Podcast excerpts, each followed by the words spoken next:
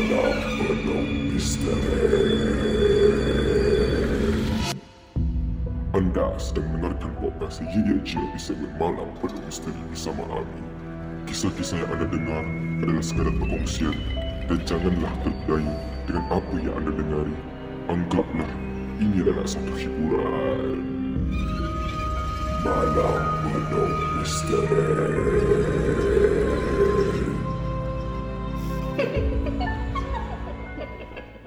Selamat datang ke rancangan Malam Penuh Misteri di podcast Ye Ye Je bersama aku Ami. Okay, uh, episod kali ni agak berbeza sebab tiada orang yang bercerita. Tiada orang, tak ada guest. tak ada guest, tak ada audio, tak ada whatsoever. Dan sebelum aku start lah episod kali ni aku nak ucapkan terima kasih kepada semua yang mendengar podcast Ye Ye Je daripada segmen aku sendiri ke segmen Best of Bash, ke luahan metaforikal, ke Alwi Alwi Alwi. Aku lupa Alwi segmen apa. Oh, sembang mulut jahat. Kan? Dan tapi kita nak fokus lebih kepada malam penuh misteri sebab ramai yang kasih aku feedback lah. Diorang kata, "Eh, kau dah tak bercerita lagi ke? Kau dah tak sampaikan cerita ke atau dah tak buat macam dulu zaman-zaman aku mula membuat podcast time episode nasi kangkang, customer misteri, uh, minyak dagu. Diorang nak episod-episod macam itu. Diorang nak aku menceritakan. Diorang suka macam mana aku sampaikan sebuah cerita. Dengan itu aku nak ucapkan terima kasih. So kali ini aku akan dengar cakap korang and here we are. Dan uh, start daripada minggu ini aku akan mula bercerita kisah-kisah yang korang kirimkan ke aku. So kita akan mula dengan kisah pertama. Yalah, mula kisah pertama lah. So dengarkan. Malam penuh misteri.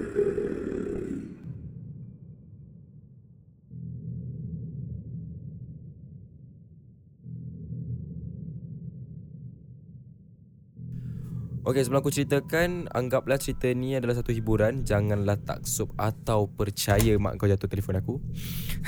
Sorry. Terjatuh pula telefon tadi. But yeah.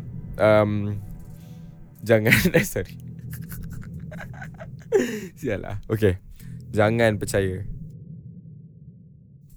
Kisah ni terjadi dekat satu kawasan lah di Singapura yang bernama Kranji Dam. Nama saya Fiza Shah dan saya ingin berkongsi pengalaman saya terjadi sekitar 2 tahun lalu. Okey, sebelum aku ceritakan uh, Hafiza ni dia kirimkan cerita ni banyak short form so aku akan cuba uh, orang kata tu kongsi cerita ni dengan sebaik mungkin lah. Okey, nama saya Fazi uh, Hafiza Shah. Saya ingin berkongsi pengalaman saya. Ini terjadi sekitar 2 tahun lalu. Saya merupakan seorang penunggang motosikal. Saya ni jenis degil sedikit kalau saya marah atau bersedih, saya gemar beronda-ronda seorang diri ke satu tempat yang digelar Crunchy Dam. Tempat itu berangin, sunyi dan boleh melihat kawasan Johor Baru. Apabila saya duduk di sana, di sana, di sana seorang diri, tenang hati saya. Ada satu malam saya tak ingat ada apa, teman baik saya S, okey kita akan namakan dia Syah. Teman baik saya Syah mengajak saya lepak di Crunchy Dam. Oleh kerana saya bosan di rumah, saya ikutkan saja. Boleh panaskan enjin motosikal saya sekali. Eh, sanggup-sanggup lidah aku baca short form ni. Saya tak fikir apa pun kerana dah biasa beronda di tempat itu. Bila lepak, tak ada apa-apa yang terjadi. Apabila sampai waktu untuk pulang, saya terpaksa menggunakan tandas untuk melepaskan hajat. Oleh kerana dah lewat sekitar, sekitar pukul 1 atau 2 pagi, dan tempatnya sunyi. Saya suruh Syah tunggu saya betul-betul di depan pintu masuk tandas wanita. Syah ni seorang lelaki jadi tak boleh teman hingga ke dalam tandas. Tandas mempunyai dua ruang kecil, satu yang ada jamban duduk, lagi satu yang menyangkung. Bila saya masuk, saya perasan hanya saya seorang yang menggunakan tandas. Saya pilih ruang yang ada jamban duduk. Bila saya sedang hendar hendar eh bila saya sedang hendak keluar dari tandas, saya perasan di ruang sebelah bunyi jamban di pub. Saya tak fikir apa-apa. Mungkin orang lain menggunakan tandas sebelah. Bila saya dah selesai nak cuci tangan, saya perasan pintu tandas sebelah tutup. Saya pun panggil Syah dan bertanya, Eh, ada orang masuk tandas ke tadi? Syah pun kata, Tak ada lah, tak ada orang masuk. Kau biar betul, tak ada orang masuk. Ke tadi kau aku kat tandas kau jalan-jalan? Serius, tak ada. Uh, Kau je masuk Kau seorang-seorang je Tak ada orang lagi masuk. Saya pun tak percaya kata-kata Syah. Kerana kalau tak ada orang yang masuk selepas saya Saya pula yang berada di dalam tandas sebelah kan? Kalau Syah memang dari tadi tunggu saya di luar pintu tandas wanita Mesti dia tak akan terlepas melihat sesiapa saja yang masuk. Saya pula tak mudah percaya benda-benda gaib sangat.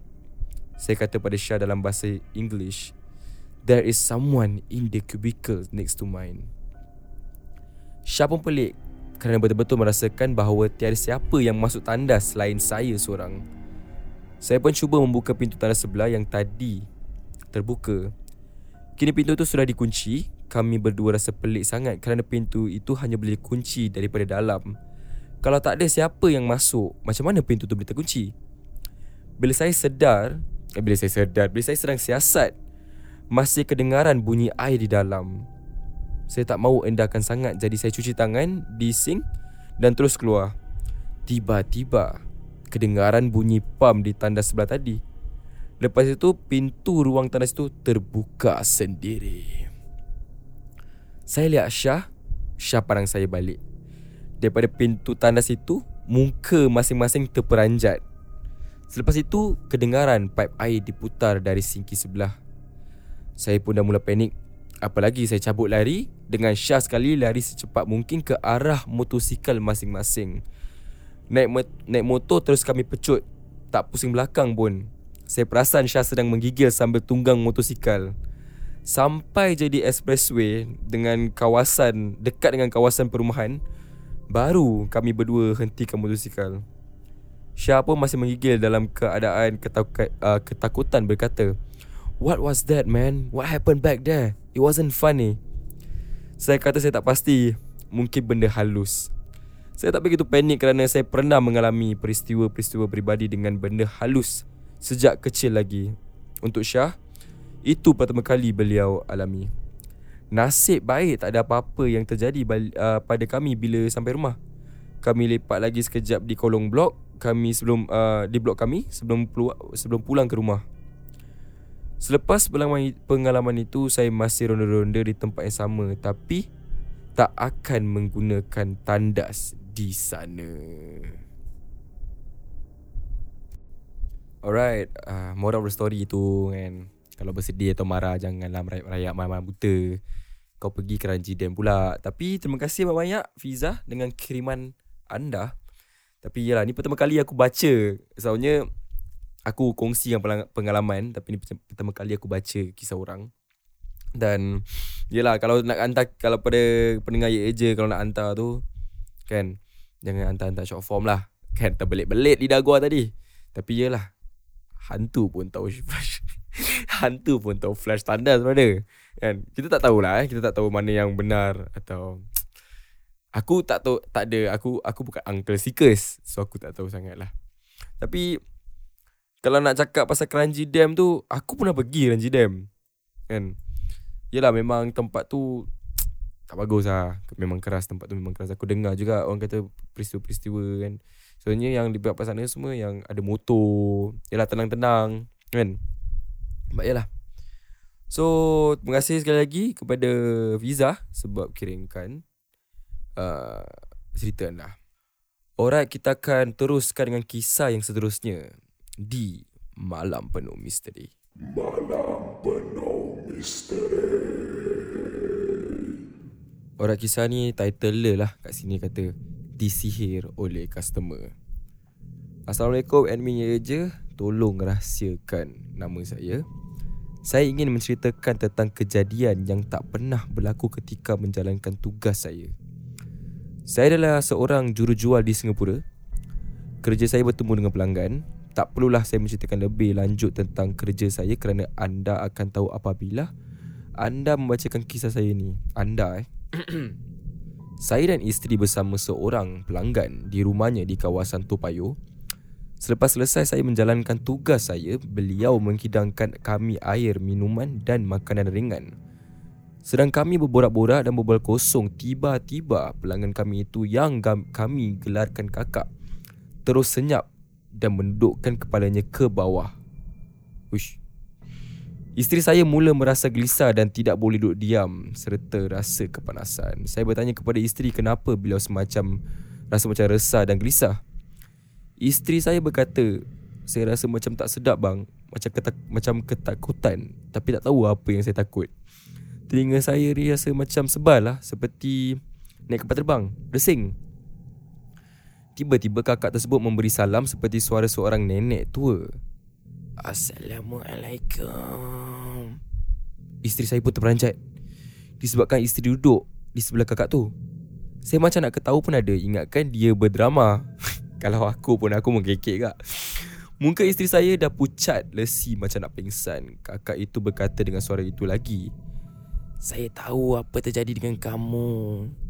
Saya tahu siapa yang tidak suka dengan kamu. Mari sini duduk dengan mbak.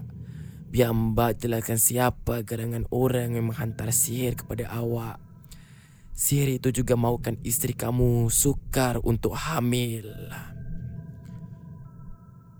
Bila dia berkata begitu, saya langsung tidak percaya. Tergamam dan tidak bersuara. Adakah ini perkara yang benar atau permainan semata-mata? Berdiri bulu rumah. Isteri saya langsung tidak bersuara kerana terlalu takut.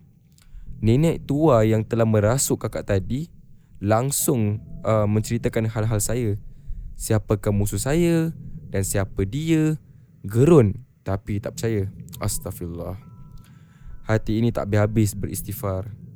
Pelanggan saya yang tadi menurun tiba-tiba balik ke asalnya dan ber- dan tanyakan kepada suaminya apakah yang berlaku. Saya tahu yang bercakap tadi tu mungkin adalah satu ada adalah saka milik kakak tersebut. Mungkin dia sendiri tidak tahu yang dia ada saka ni.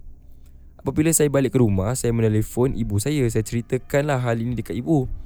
Secara kebetulan, ada ustaz yang hendak datang ke rumah untuk menyemar rumah kami sebab saya ni baru pindah. Ustaz itu pun sudah membuat temu janji untuk bertemu dengan kami pada esokan hari malamnya lah selepas isyak untuk berubat. So, diorang buat appointment lah nak berubat. Pada esok malam, semasa saya sedang berubat, saya terasa begitu panas seperti sedang membara lah. Padahal alat uh, alat aircon uh, jelas di depan saya dengan suhu 16 Celsius. Saya berpeluh-peluh seolah-olah sudah lama berlari-lari anak. Berapa minit kemudian saya rasa ada sesuatu yang keluar dari tubuh saya dan saya rebah ke lantai kepenatan. Memang benar rupanya kata kakak itu ketika beliau dirasuk sihir itu berjaya duduk di dalam badan saya selama ini dan saya tak perasan. Saya rasa ringan selepas tu isteri saya cuma terkena terpias lah, terpias sihir itu. Selepas berubat, isteri uh, mimpi ada orang menyuruh nama penuh beliau lalu sembur ke mukanya. Dia tersedar sekitar pukul 4 pagi. Terdengar ketukan yang dahsyat di tingkap seolah-olah seperti ada orang hendak masuk ke dalam. Tak boleh tidur kita dibuatnya. Sekejap lagi terdengar lagi lebih kuat. Kali ini saya tersedar. Kuat sampai bergegar bilik tidur saya. Bayangkan eh, rumah saya berada di tingkat tinggi. Mulai dari malam tu saya lebih berhati-hati untuk bercampur dan juga uh, makan minum di rumah orang. Buat membuat orang ni masih lagi wujud lagi. Oh, maksud dia macam buat membuat orang ni masih lagi wujud lagi pada zaman ni lah. Astaghfirullah, semoga orang itu mendapat taufik dan hidayah. Kita sama-sama cari rezeki, sama-sama mau berjaya. Tidak perlu hendak berlumba dan membunuh kerjaya masing-masing. Itu saja cerita saya. Selamat tengah malam dan terima kasih. Nak cakap pasal buat membuat orang ni kalau part bisnes kan ada orang dia akan bikin orang kan atau akan orang kata tu macam gunakan ilmu-ilmu hitam ni untuk nak jatuhkan bisnes orang tersebut. Ada juga yang menggunakan ilmu hitam ni sebagai pelaris untuk melariskan bisnes orang. Tapi pada part aku lah kan, kalau kita nak berniaga atau kita nak jual barang tu, kita biarlah jual barang tu dengan cara yang betul lah. Tak payahlah nak gunakan orang kata tu ilmu-ilmu atau jin atau apa-apalah yang yang kena mengena dengan ilmu hitam kan. Kalau kita jatuh, bisnes kita jatuh pun biarlah kita jatuh, bisnes kita jatuh dengan sendiri atau kalau bisnes kita naik, biarlah bisnes kita naik dengan uh, orang kata tu titik pilu kita sendiri. Tak perlulah menggunakan ilmu-ilmu ini kan. Sebab nanti bila kau dapat gaji-gaji atau orang kata tu dapat uh, orang kata tu orang kata tu panggil apa? Uh, ROI tak kena tak ada ROI apa panggil tu? Untung ah, untung tu bila kau dapat balik tu bukanlah nak cakap dia haram tapi tak berkat lah sebab cara kau tu tak betul. So janganlah sekali sekala menggunakan ilmu-ilmu uh, hitam lah untuk melariskan bisnes anda atau nak menjatuhkan bisnes partner anda. Okey, kita akan teruskan uh, dengan kisah terakhir kita pada malam ni. Di malam penuh misteri. Malam penuh misteri. Alright, kisah terakhir pada malam ni uh, kata jangan bagi tahu nama dia.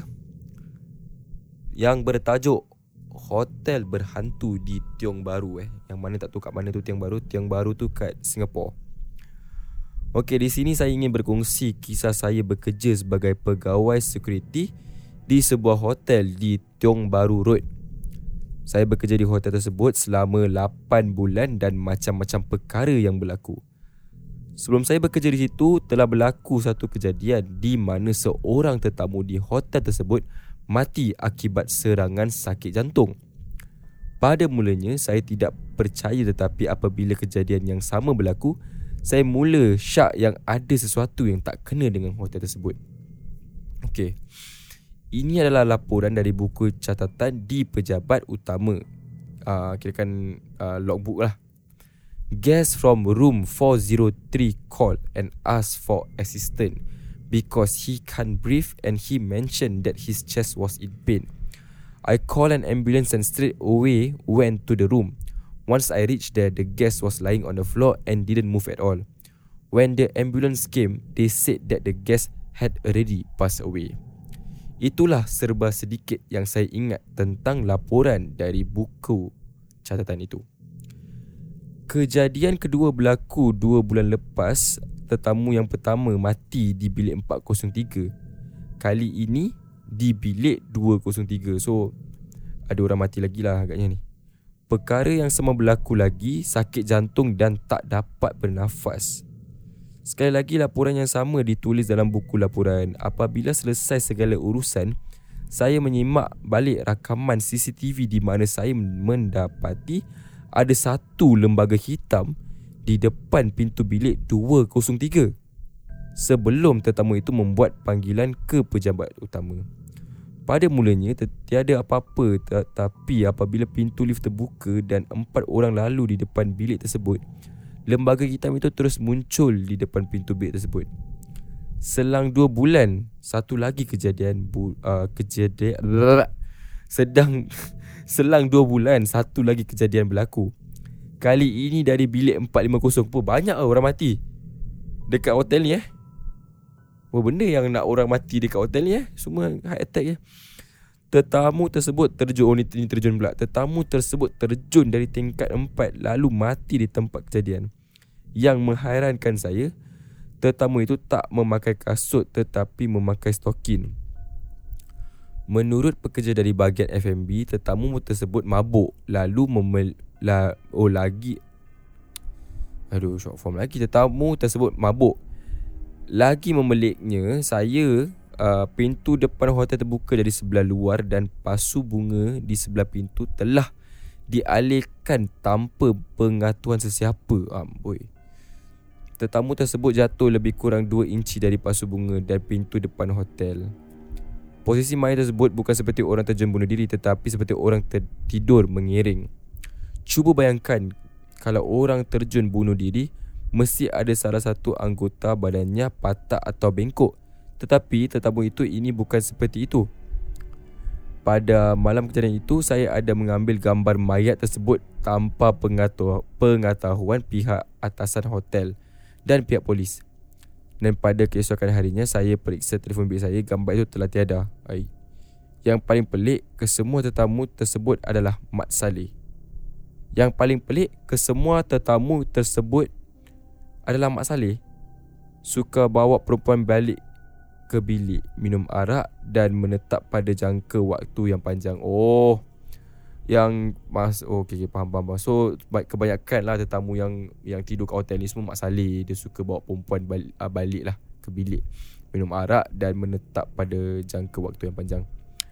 Kejadian ketiga adalah kejadian terakhir buat buat saya. Saya terus berhenti bekerja di hotel tersebut. Oh so so basically peristiwa dia tu dia dia kerja kat hotel tu sebagai security kan banyak orang mati uh, kira kan banyak orang mati. So nak jadikan cerita aku rasa ni orang-orang mati ni semua agaknya dia orang banyak sangat buat maksiat dekat tong baru hotel lah. kan itu yang itu yang terus kena bunuh lah, kena hapa lah, sakit jantung lah kan. Tapi aku tak tahulah kat mana kebenarannya. Tapi terima kasih lah kepada kepada yang tadi kata tak boleh sebut nama dia kepada dia yang mengirimkan kisah ini. Okey dengan itu aku nak mengakhiri uh, segmen Malam Penuh Misteri pada malam ni. Dan aku nak ucapkan terima kasih kepada semua yang mendengar podcast Ya Je daripada segmen Ya Ya Je, Malam Penuh Misteri, Luahan Metafrika, Best of Best dengan Sembang Mulut Jahat. Dan terima kasih kepada 20,000 pendengar dah, dah di podcast Ya Je. 20,000 pendengar. Aku tak tahu siapa yang dengar tapi terima kasih banyak-banyak. Dan dengan itu aku akan jumpa korang uh, minggu depan untuk segmen Malam Penuh Misteri. Malam Penuh Misteri.